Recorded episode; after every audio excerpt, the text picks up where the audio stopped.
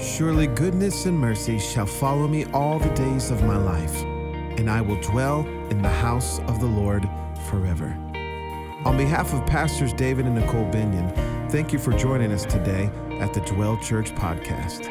For more information about Dwell Church, visit us at dwell.church.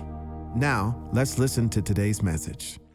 Any worshipers in the room today? Come on, anybody in love with the presence of the Lord today. Come on, God, we bless your name. God, there's nobody like you.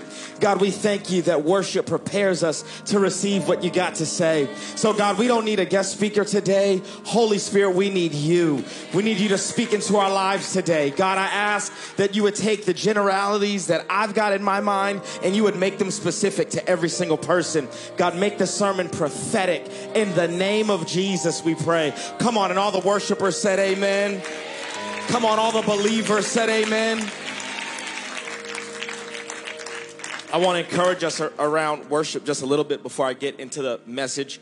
Uh, you can stand, you can sit, you can do whatever you feel like, okay? Uh, as long as you don't run up here and tackle me, we are good, okay?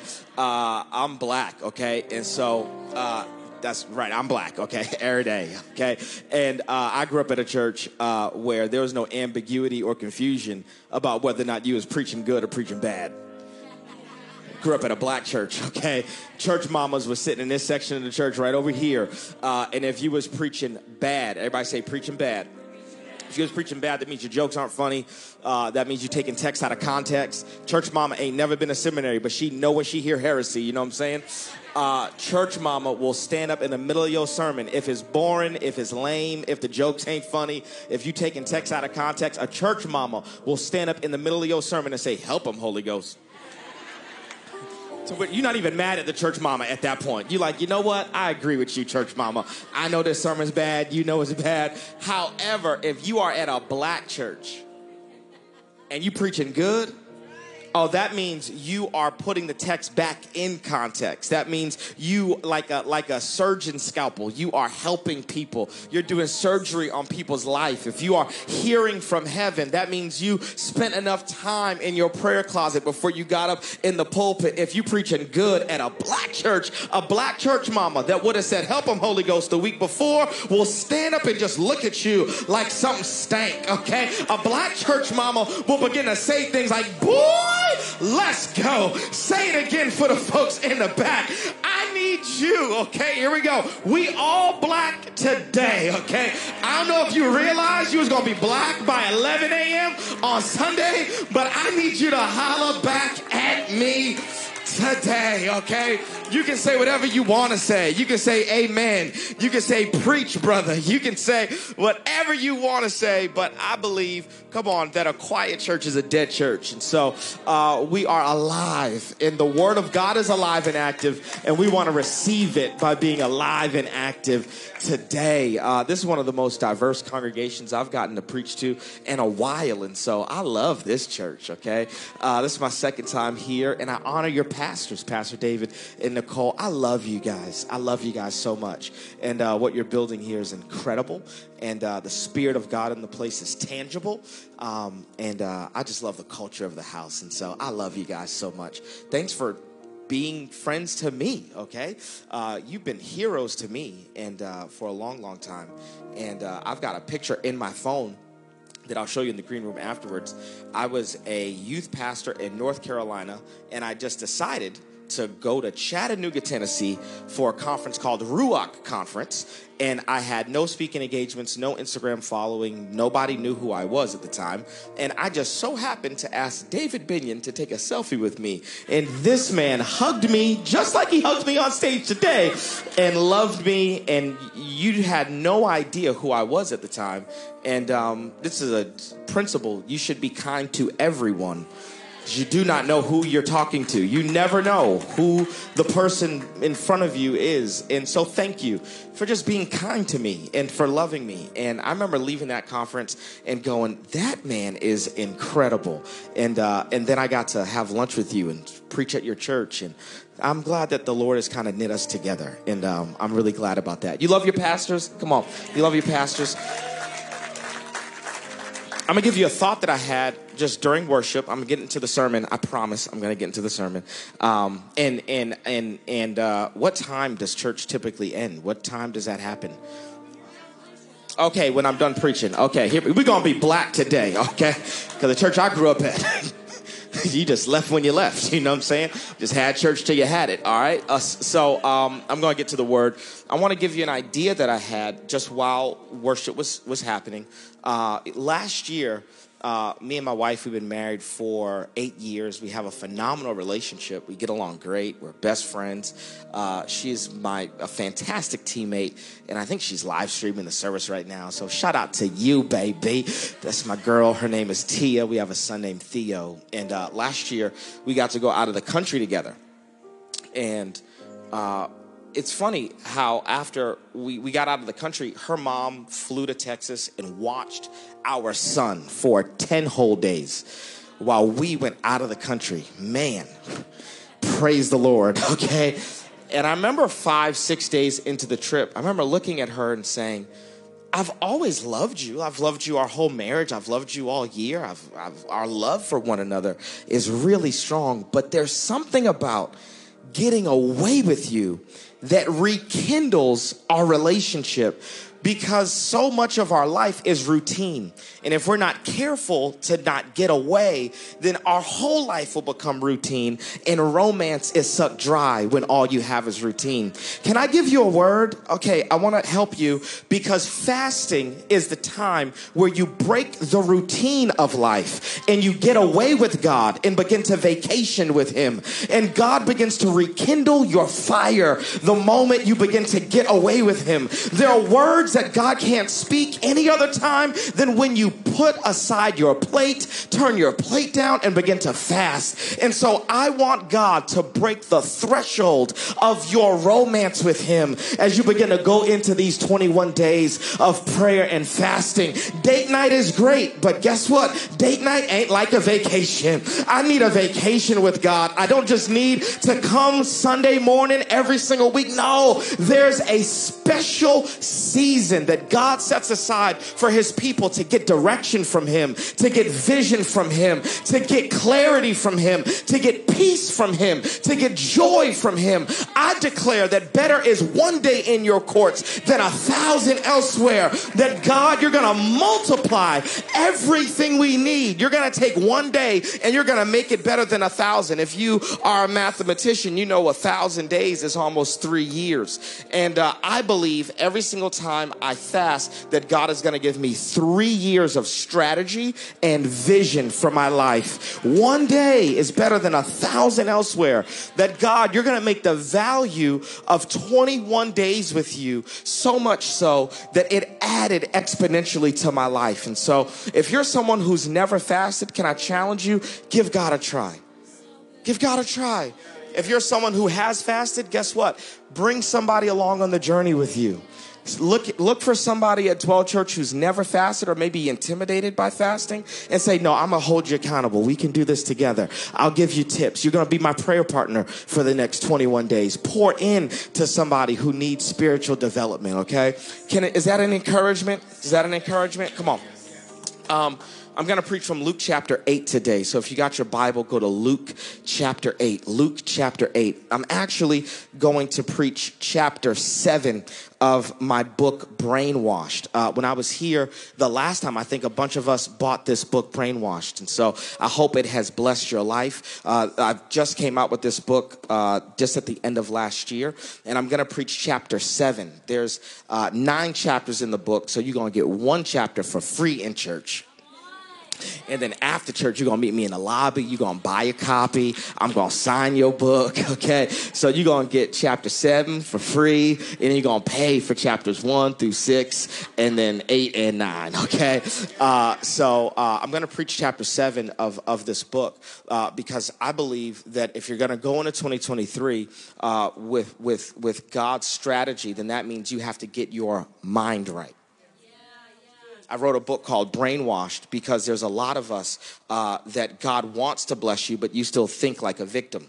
God wants to bless you, but you still think like the conquered, not a conqueror. God wants to enlarge your territory, but doubt is the thing that dominates your thought process. In Mark chapter 5, verse 28, brilliant words, it says about the woman with the issue of blood that she thought to herself, if I just touch his clothes, I will be healed. Oh, I want to focus on those three words because she thought. Can I help you today? You can think your way into prosperity. You can think your way into healing. You can think your way into deliverance. You can think your way into freedom. You are one thought away from breakthrough happening in your life. And for a lot of us, we've got to begin to get a hold of the way we think. I'll give you just a little bit of my testimony and then we'll get into Luke chapter 8. My father, my biological father, took me to a crack house for the first time when I was five years old. My dad spent 18 years in prison. My mother was pregnant by the age of 12, gave birth to my older sister when she was 13, was pregnant again by 14, had my brother at 15, okay? I lived in government housing my entire life. All of my uncles are alcoholics, two of my aunts are prostitutes. Every single person in my family is dysfunctional. But when I became a believer, I began to believe that the DNA of God began to mark me, not the DNA of my biological father, and that the blood of Jesus started running through my veins, not the blood of Manny Arango Sr., which means when you stand before God, you cannot blame your mother, you cannot blame your father. God is going to ask you what you did with the assignment that He placed on your life, and you've got to get your mind right. If you're going to break a generational curse off of you, you got to get your mind right. If you're going to break depression off of your life, you got to get your mind right. If you're going to break anxiety off of your life, at the end of the day, I am not a statistic. I am not just what Manny Arango Sr. and Diana Arango said I was going to be. I am what God said I am. And I can do what God says I can do. And I believe with all my power that you've got to get your thinking right. If anybody has an excuse to be a victim forever, you're looking at that excuse on the stage right now.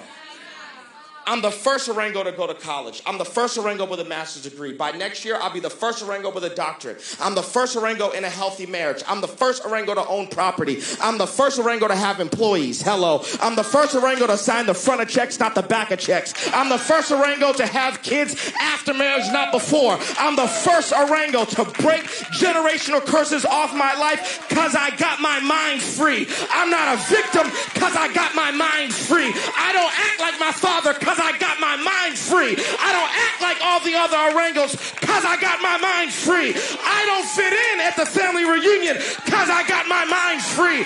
I am healed, set free, and delivered because I got my mind free. What good is it if you gave your life to God, but the enemy still has a hold on your mind? So the way you think about your finances is secular. The way you think about miracles is secular. And the way you think about fasting is secular. And the way you think about yourself is secular. What good is it to give God your life and to get a ticket to heaven, but the way you think about life is not godly and it's not biblical? And the enemy's ideas run rampant in your mind.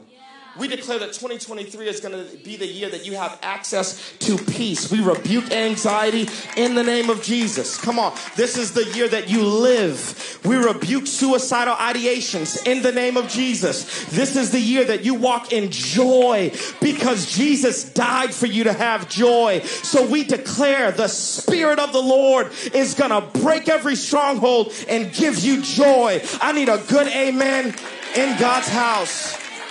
That God's going to give you wisdom, He's going to give you strategy. Wisdom, wisdom, and strategy for the year. I wrote this book because although I'd broken all these generational curses by the age of 25, I still needed a therapist. Hello. Sat there with that therapist and began to unlearn all of the things that I didn't even realize my parents had taught me because I grew up in government housing, because my mom was pregnant at 12, poverty mentality was just instinctive to me. I didn't know how to think outside of scarcity mentality. I'd find myself saying things like, that's a lot of money, when really a millionaire would look at that and go, that's not a lot of money. That's just called an investment. Hello, uh oh, okay, here we go. feel a wall. All right, here we go.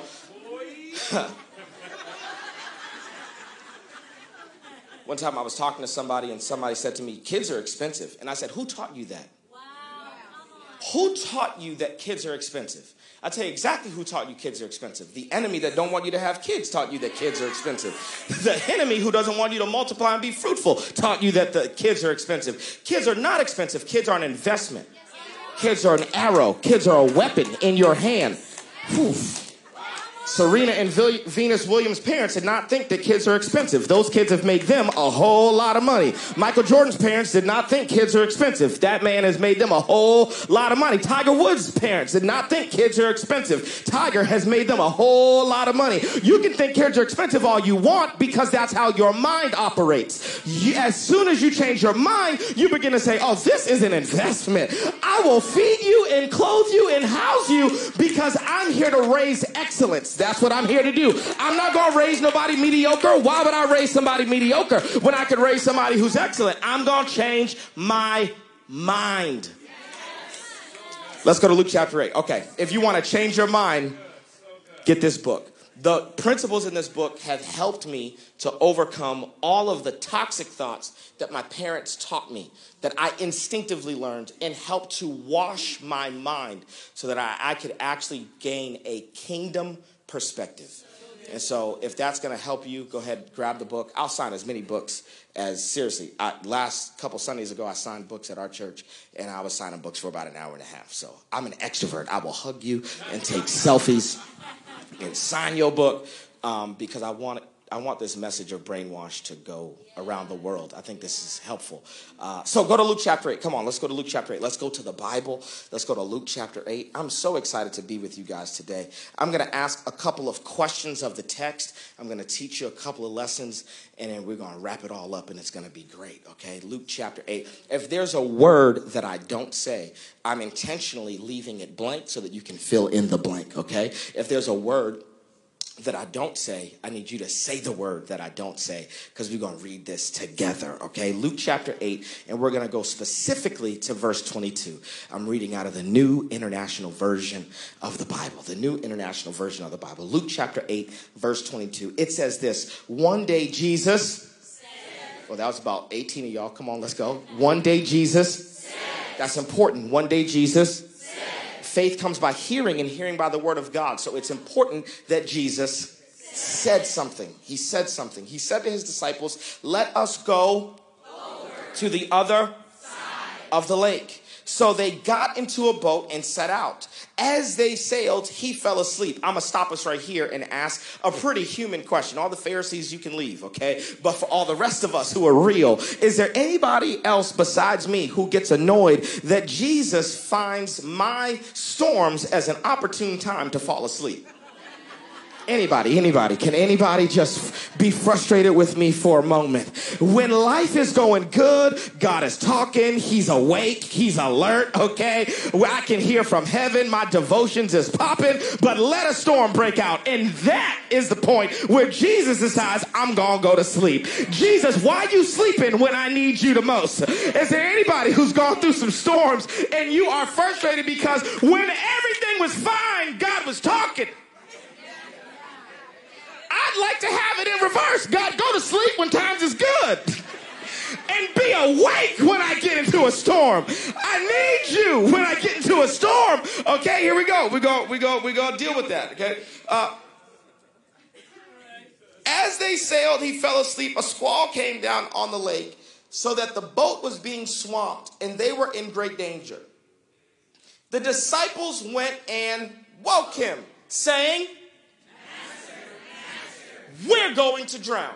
What do they say? Master, master. We're going to drown. I, I, split that up on purpose. I split that up between the first part of the statement and the second part of the statement. The first part of the statement is master, it's what they call Jesus. They refer to him as master, not rabbi, not teacher, but master. But then they got the audacity, after they've referred to him as master, to then tell Jesus that he's not their master.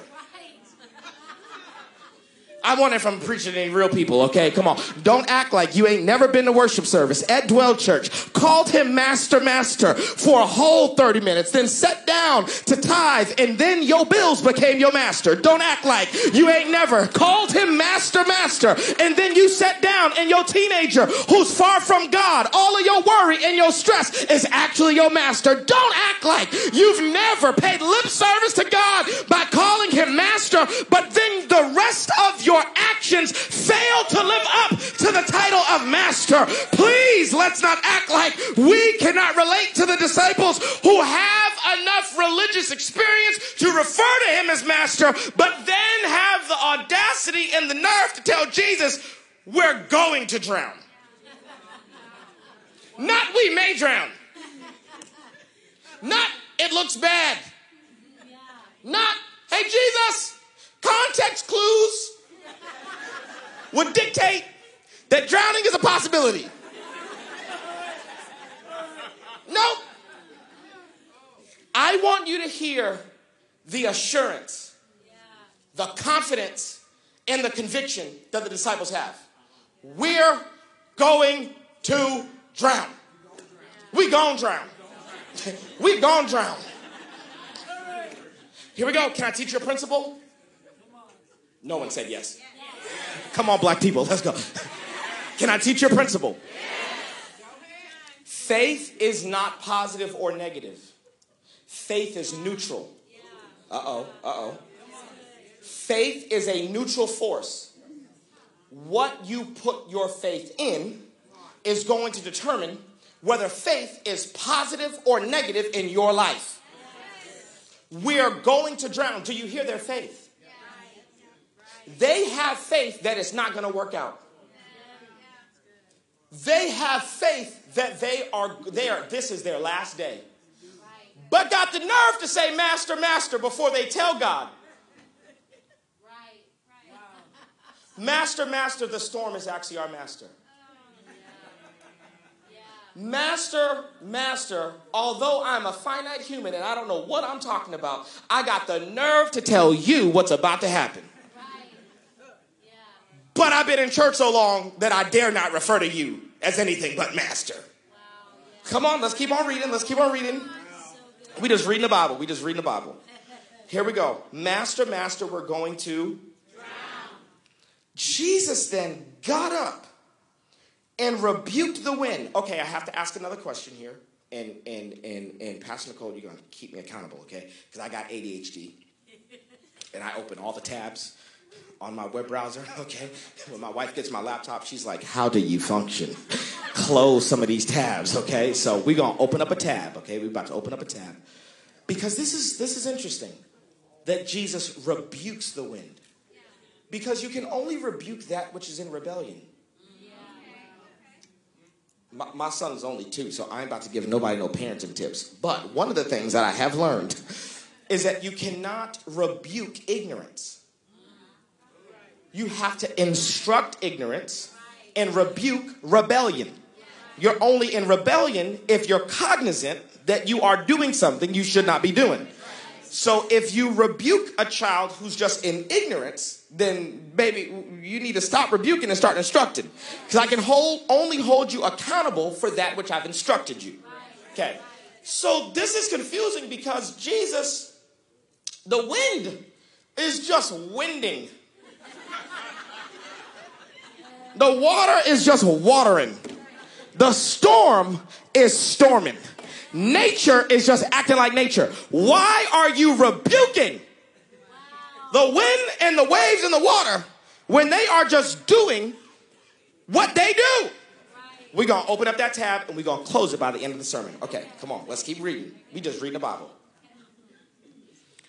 And the storm subsided and all was calm. Verse 25 Where is your faith? He asked his disciples. In fear and amazement, they asked one another, Who is this? He commands even the winds and the water, and they obey him. God, we ask that you would add your blessing to the reading of your word. In Jesus' name we pray. Amen. Where is your faith? This is a very, very fascinating question that Jesus poses to the disciples. And it's very easy for us to misinterpret this question. The, the, the, common misinterpretation for this question is that Jesus is saying to the disciples, You don't have faith. The common misinterpretation is for us to assume that Jesus is attacking them for a lack of faith. But Jesus, who is very, very good at quantifying and measuring faith all throughout the Bible, to the centurion, he says, You got great faith. To someone else, he says, Your faith made you well. To other people, I love this. This is like a backhanded compliment from Jesus. He says, You got little faith. And then his next verse says, But even the faith the size of a mustard seed can move a mountain, which is God's way of saying, your faith is small, but I guess it'll work, you know? So God is very, very good at measuring faith. Jesus measures faith all throughout Matthew, Mark, Luke, and John. Throughout the Gospels, he's measuring faith. This is not a passage about the measurement of faith. This is a passage about the misplacement of faith. Jesus does not say you have little faith. He says, where is your faith? Because faith is not positive or negative. Faith is neutral. And if I put it in the wrong place, then faith will always work. It's just not going to work for me it's going to work against me. So his question is, where is your faith? If I walk up to you and I said, where is your wife? That means you have a. If I say, where are your keys? That means you got some. If I say, where is your car? That means you have a. It's ridiculous to ask you where something is if you don't have it. So I've got good news for you at the top of the year. You have a whole lot of faith. The problem is your faith has been in the government, not in Jesus. The problem is your faith has been in a political party, not in Jesus. The, the problem is your faith has been in your sorority, not in Jesus. The problem is your faith has been in your fraternity, not in Jesus. The problem is your faith has been in a man, not in Jesus. The problem is your faith has been in people, not in Jesus. The problem is that your faith has been in the stock market, not in Jesus. The problem is not that you have faith, it's that your faith is misplaced. So the operative question here is not to ask you how much faith you have, but to ask you where is the location oh, I'm gonna step on some toes. Okay, okay, okay. We got a whole lot of millennials. I'm a millennial. You know what I'm saying? I can be the harshest on my generation because I'm one of us. And I'm a millennial. And we got a whole bunch of millennials leaving churches and deconstructing because the pastor cheated on his wife. And I'm not gonna condone sin, but here's what I'm here to tell you I'm not gonna leave the church because no man's faithfulness to his bride got me saved in the first place. But it is Jesus' faithfulness to his bride that got me saved. Therefore, you can do what you want My happy hip's gonna be in church. I'm gonna be tithing and giving and worshiping because my faith was never in a preacher. My faith is in God. My faith is not in the anointing or the gift on any individual. My faith is in God. Where is your faith? Let the flower fade. Let the grass wither. The word of the Lord will remain forever. My faith is not in anything temporary. My faith is in what is in eternal. My faith is in God's unchanging hand. My faith is in his word. My faith is in his character. My faith is in his nature. My faith is in his presence. I've got faith in something that anchors me deeper than just your gift or your anointing or your personality. Here we go. You don't even know that your faith is in the wrong place until there's a storm. The presence of a storm tests the integrity of what you've built. I've got uh, some older mentors in my life, and they said that have made millions of dollars on real estate and they always said, Yeah, we go looking at real estate every time it rains. Oh, we go house hunting. Because I want to see the integrity of the roof. I want to see the integrity of the foundation of the house. I want to go to the basement. I want to know if it floods. Why? Because a sunny day, any house looks good. But a rainy day, oh, if a rain, if a storm comes, that is when I know my faith was in my wife. Uh oh. My faith was in my pastor. Hello. My trust can be in them. My hope can be in them. But my faith cannot be in a person. Because if my faith is in a person, all the enemy has to do is cause that person to go left and now my faith has withered away. My faith has got to be in something that is strong and solid and permanent and eternal. Where is your faith? Where is your faith? Uh, this is important because we've now got to redefine three words. Three words I want to help you redefine, and I redefine these words in chapter 7 of Brainwash. All of these ideas are in chapter 7. So here we go. We're going to redefine three words, and I'm going to throw you a couple curveballs, okay? Here we go. The first word that we got to redefine, if we are going to answer the question of where their faith is, we have to answer that question where's their faith? And I promise, okay? About to open up another tab. Here we go.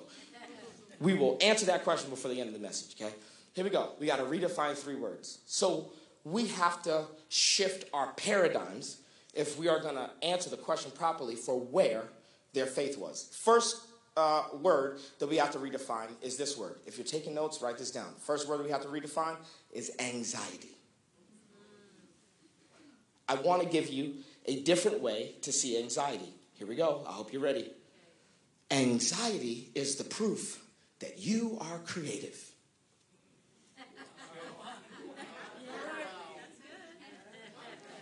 You have never met a creative person until you have met somebody who's anxious. It ain't graphic design that makes you creative. It ain't videography that makes you. Uh-uh, uh-uh, uh An anxious person has gone into tomorrow, has imagined a scenario that has not happened, traveled back into today, and is living in the reality of the scenario that they imagined, which means you can't even be anxious without an imagination. Uh oh, I'm gonna step on your toes. Which means you are using the imagination that God gave you to create a future that the enemy wants you to live in. Uh oh, uh oh, uh oh, uh oh. You can't even be anxious without using your imagination. And your imagination belongs to God. So that means you're using God's property to drive into tomorrow to paint the picture that the enemy wants you to paint for your tomorrow. Which means if you're anxious, you have faith. Yes, yes, yes. Because faith is neutral, it is not positive or negative. And for so many of us, your anxiety is bringing the future doom and disaster and destruction that you imagined into your today. Because what faith does is faith moves out of the moment and into the future and it brings a reality into your today. And as long as you dwell with anxiety, you will always go into tomorrow and create disaster. So you worry today because of something you imagined.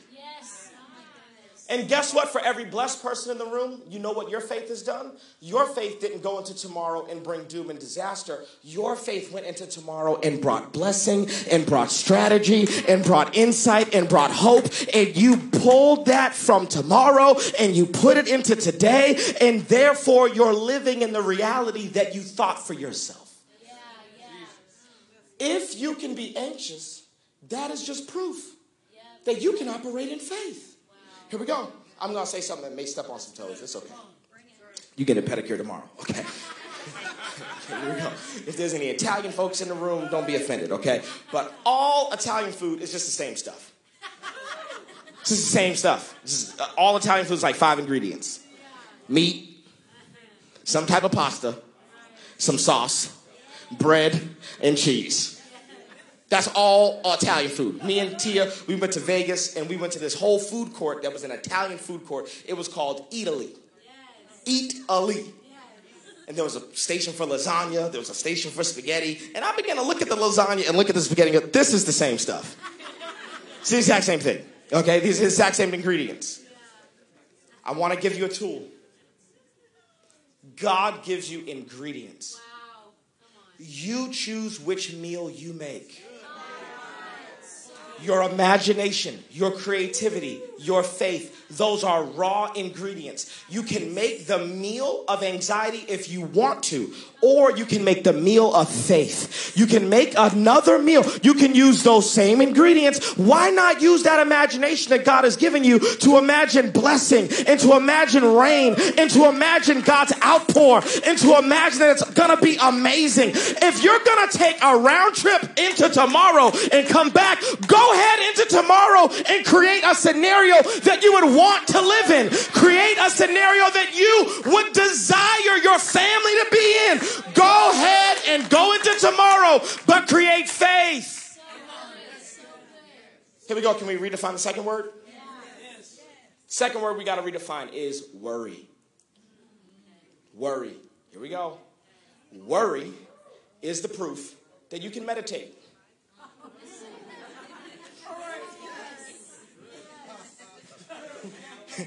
That's all that is. I told you I got ADHD. Some of y'all think this is funny. You know, my mom, single mom, uh, in the hood. So uh, we was, I remember first grade. You know, my teacher looked at me and immediately discovered this child has ADHD. But my mom, single mom, black mom, you know what I'm saying? She was not having it. She went up to the school. My son does not have ADHD. How dare you label my boy? You just saying he got ADHD because he black. You know, you know. And and and then I went to college and had to go back home and tell my mom.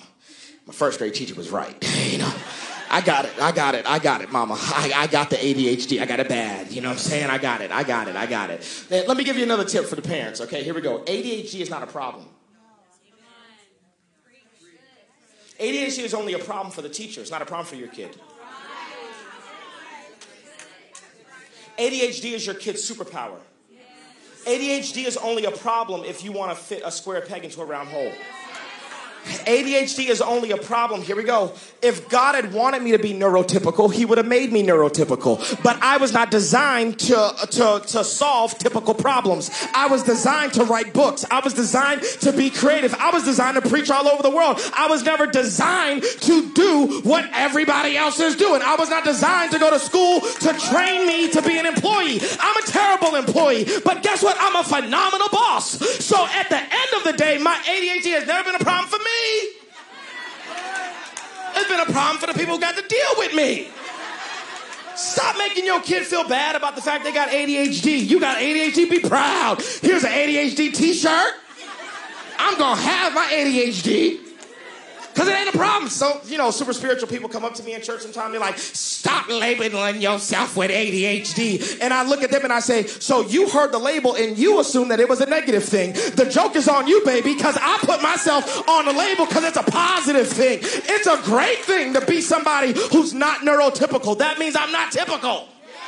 That means I cause problems everywhere I go. You know what? The Bible says that the men of the city, they, they turn the city upside down.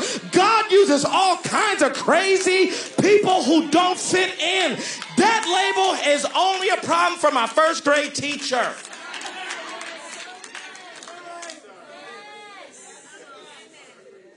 ADHD is only a problem for people who want your child to conform. Have no plans on conforming. Now, I've been on Adderall, I've been on Ritalin, I've been on all the ADHD medications, okay? Guess what works better than all, no, no, no, no, yes, Jesus, but it's not my answer. Guess what works better than every ADHD medication I've ever had? Worry. Oh, let me be worried about something. Oh, I will focus. If I'm worried, oh, I will focus on the same thing from 8 a.m. to 8 p.m. Oh, let me be worried. Worried, you can have a, you saying you and your girlfriend, like, you know, two two women out to out to coffee, you talking to your girlfriend, yo, your friend can be talking like, girl, and then this happened and that happened, and let you be worried. You will pause her after 10 minutes. She talking to you because, girl, I did not even hear nothing you said. I'm worried about my son, girl. He's on the weed, okay? I'm worried. My brain is somewhere else, okay? Because worry, worry means that your concentration muscle works. Concentration and meditation is a gift God gave you. So here's the question Are you going to take those raw ingredients and use them to create the meal of worry? Or are you going to use those ingredients to memorize some scripture? Come on. This is so good. To meditate on his character. to worship. Here we go. Let me teach you a little something. If you can worry, you can worship. Why? I'm getting my doctorate, so you're about to get all this nerdy smoke, okay? Here we go. The Bible says that God is an ever present help in the time of trouble. Some translations say in the time of need. Okay? An ever, come on, help me. An ever help in the time of trouble. Here we go. That word present, it means pre sent. Okay, here we go. So God knew that you would have trouble in 2023. So because God is eternally present, He's present in the past, He's present in the present, He's present in the future. He's outside of time. He's not bound by time.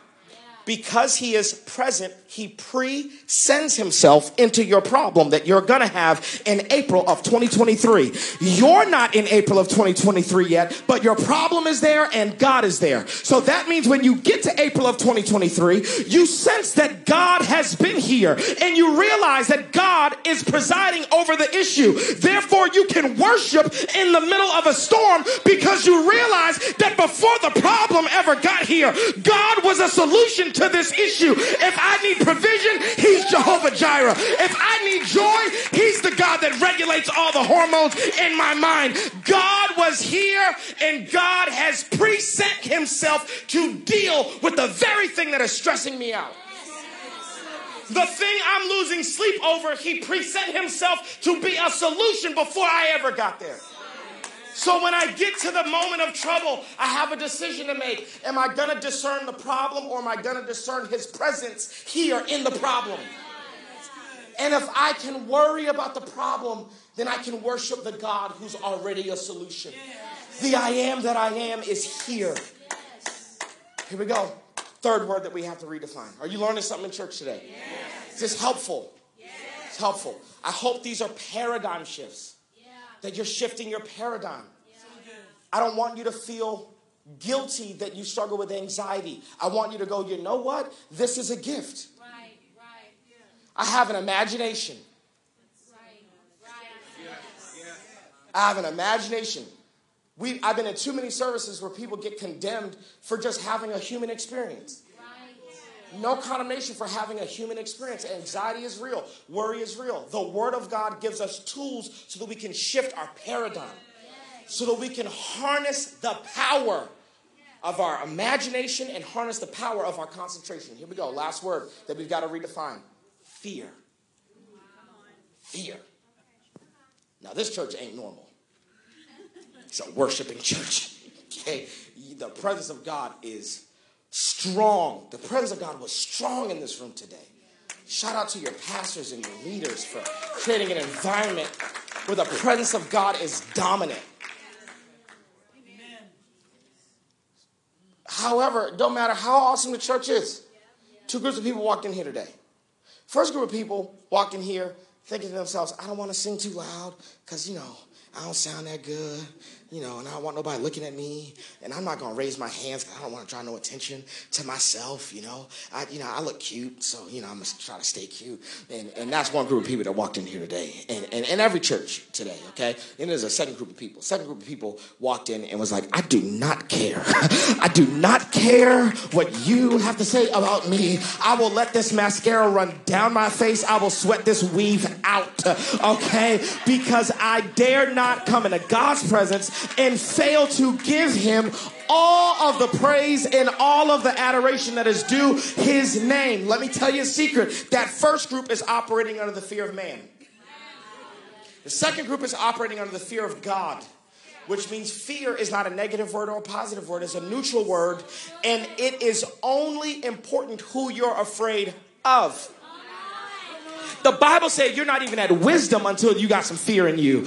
My father, who struggled with a crack addiction his whole life, the reason he's an addict to this day is because he has no fear. He's not afraid of overdosing. He's not afraid of losing his family. He's not afraid of going broke. And because he has no fear, he has no self control. Fear begins to create discipline in you. The fear of the Lord is a kind of discernment that says, I know where this road is going to take me. I know because think about this. Here we go. This is this is, I pray this is helpful. Adam and Eve, they sin first, then they hide because they're afraid.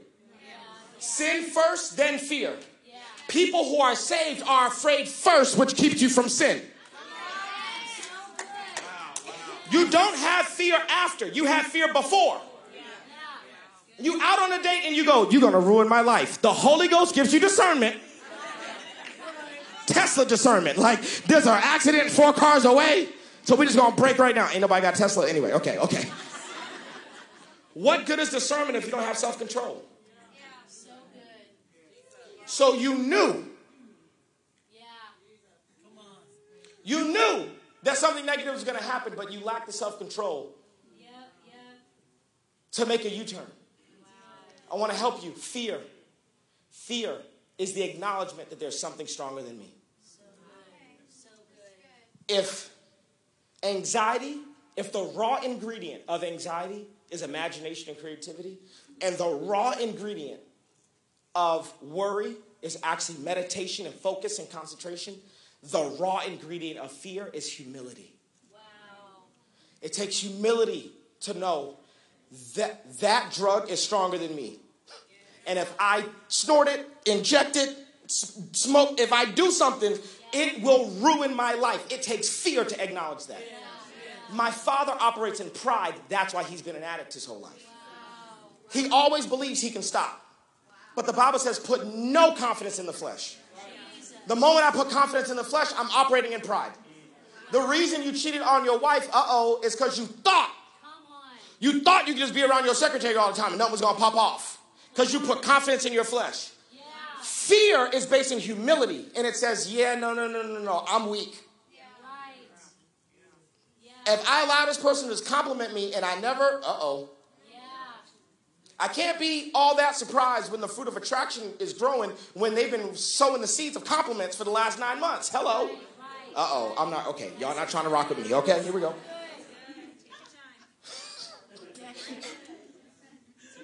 Some of y'all, you can tell your secretary, stop with the compliments. I get it. I lost some weight. I'm handsome. You like the beard. Okay, thank you.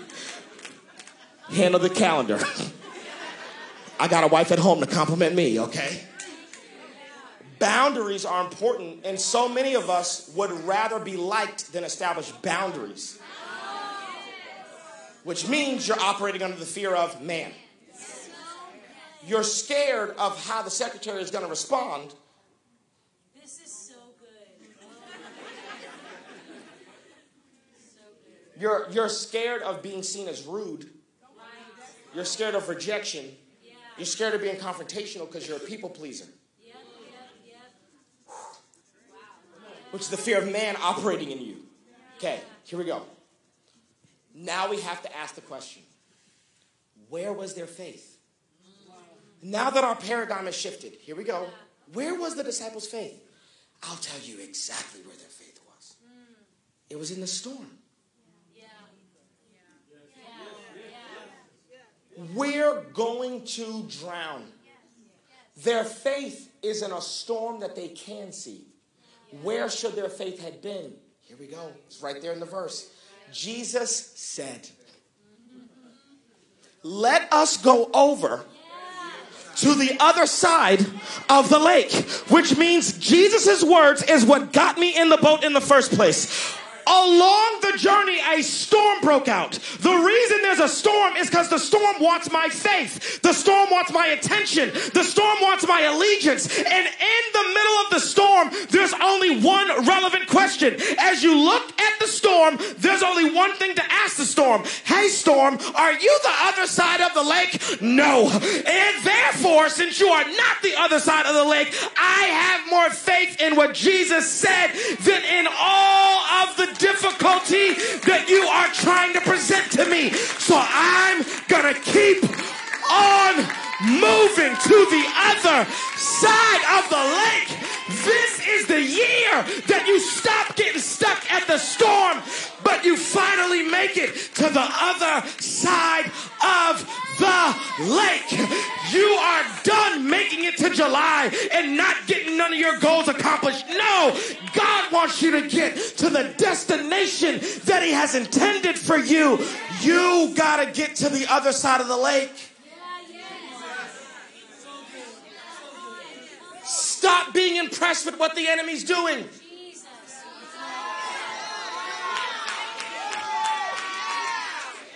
Why are you so impressed by this storm? girl, that loan officer said I ain't never going. The loan, uh, my faith is not in the loan officer.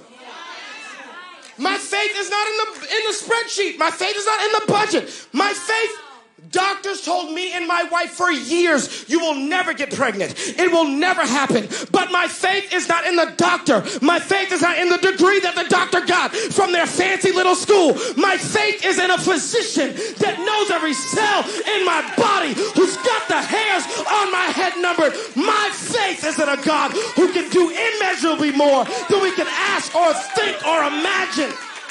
My faith is in God break the threshold of your faith. What is your faith in? And why have you been so impressed by the storm? You got so much to say about the storm. Could you see that storm? Oh my gosh.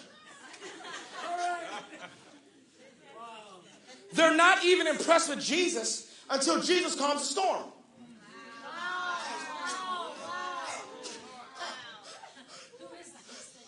Who is this? That he can even calm storms, which only tells me that the storm was your master, not God. You're so impressed with the storm that you're not impressed with Jesus until he calms the storm, which means your litmus test for impression is a storm. You are so storm oriented that God needs you to be him oriented. I'm preaching. I'm preaching. I am preaching, preaching. Here we go. Let me, give, let me get a little nerdy. In the Old Testament, the God, the idol, the lowercase g God, the idol that the Israelites were always drawn to worship is this God by the name of Baal. B A A L. Some people pronounce it Baal. The correct pronunciation is Baal. So I helped you today. Baal. Do you want to know what Baal is? He's the storm god. He's a storm god.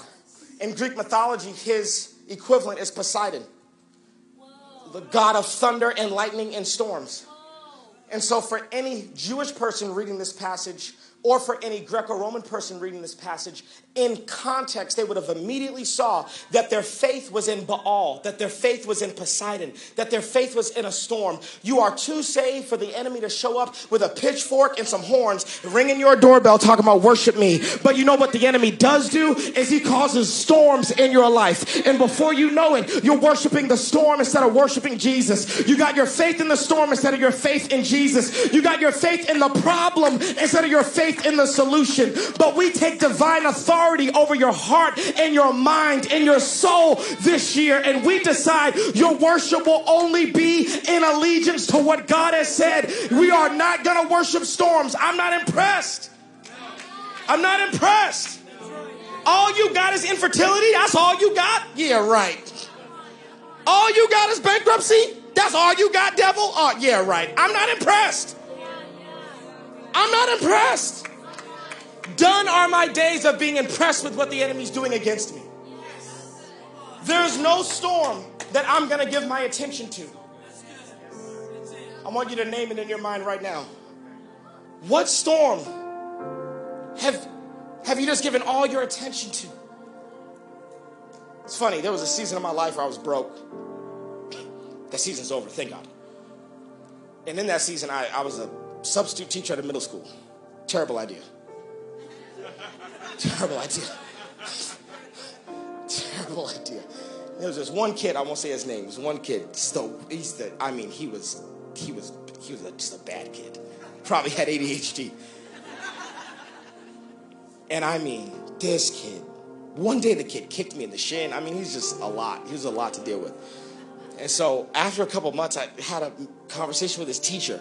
Like, yo, how did you deal with him? And she began to tell me, yeah, like, you know, he comes from a really bad house. families, you know, here and there and all types of issues. And um, what I've realized is that he just wants attention. And so I, I starve him for attention, starve him for attention, and I only give him positive attention. And he doesn't act that way with me. And as soon as she said it, I went, How many times have I given the enemy my attention? How many times have I given the storm my attention? The diagnosis, I've given it my attention. The mountain, I've given it my attention. The problem, I've just given it my attention. And if there's a decision that I want you to make at the top of the year, is you're going to say, the answer to the question of where my faith is. My faith is in what God said. Because get this, here we go. We're going to close two tabs. Why does Jesus rebuke the storm? Because it's in rebellion. What has Satan wanted from the beginning of time? Worship. It's what got him kicked out of heaven. He wanted to receive glory instead of reflect glory. What does he say to Jesus when Jesus is in the wilderness being tempted? If you would just bow down and worship me, I'll give you all the kingdoms of the earth. So how does Satan get worship from you? He wraps himself up in a storm and he starts making things chaotic in your life and you begin to worship the storm, which is why God has to rebuke it, not just calm it.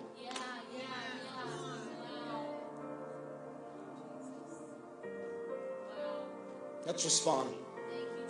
Some of us in the room, it's like your separation anxiety is triggered when Jesus goes to sleep in your boat. I want to help you because we travel all around the all around the world. Actually, this, it's an honor to be here this Sunday. But on average, we do about sixty to seventy speaking engagements a year. And Sam, who's probably dealing with books, he's with me like 95% of the time. And uh, that means when we fly into a town like San Diego or Nashville or Toronto, a random person I've never met picks me up from the airport. It happens every week. Let me tell you what I never do.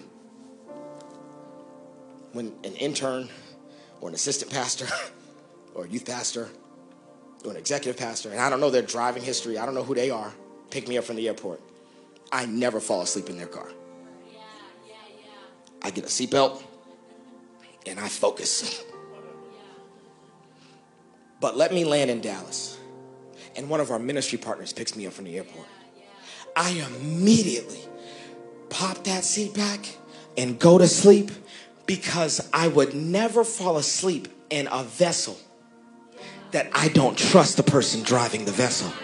The reason that Jesus can fall asleep in your boat is because he believes that you heard that we're going to the other side of the lake. His his his nap in your vessel shouldn't make you angry. It should make you honored. I'm honored that Jesus would trust me to navigate through this storm. I'm honored that Jesus trusts me enough to get into my boat and have the audacity to fall asleep while I'm getting him to the other side of the lake. No, no, no. I'm not aggravated that Jesus is sleeping. I'm honored that he would fall asleep in my presence because that means he trusts me to navigate through this hardship. To navigate through this difficulty. I want to pray for you. First, if you're in the room and you're saying, My faith has been in so many other things. I'm a Christian, I'm a believer. I, have placed my faith in God, but man, I've, I've, I've put faith in my job. I got my faith in finances and I got my faith in my last name or in my family. I got, I got faith in so many things and things have let me down. And I need to place my faith in one thing that is never, it is a firm foundation. If that's you today, I want you to wave at me. I want you to wave at me. I want you to wave at me. I want you to wave at me. I want you to wave at me. I want you to wave at me. And come on, there's a that's almost everybody. Let's stand up all over the room. Come on, let's stand up all over the room. And you're saying, I, I gotta, I gotta get my faith out of stuff and out of people. And to put my faith in God today. Come on, if that's you, wave at me. I want to pray. God, we thank you right now that the best season of faith that your people have walked in at Dwell Church is about to be 2023. That, Lord God, that you are starting their year off with a trajectory of faith. God, we thank you right now. We uproot the faith that we've had in other things. We take it back and we declare, my faith is in God. My faith is in God. This is not built on dream, on, on, on gifts or on men. No, no, no. I want to build this thing solid so that when the storm comes and the winds blow, I've got a firm foundation. Come on, God, I need to put my faith back in you. I need to repent. Come on, I need to change my mind. I got to put my faith back in you. I got to put my faith back in you. Hallelujah. Thank you for joining us today at the Dwell Church Podcast. For more information about Dwell Church, visit us at dwell.church.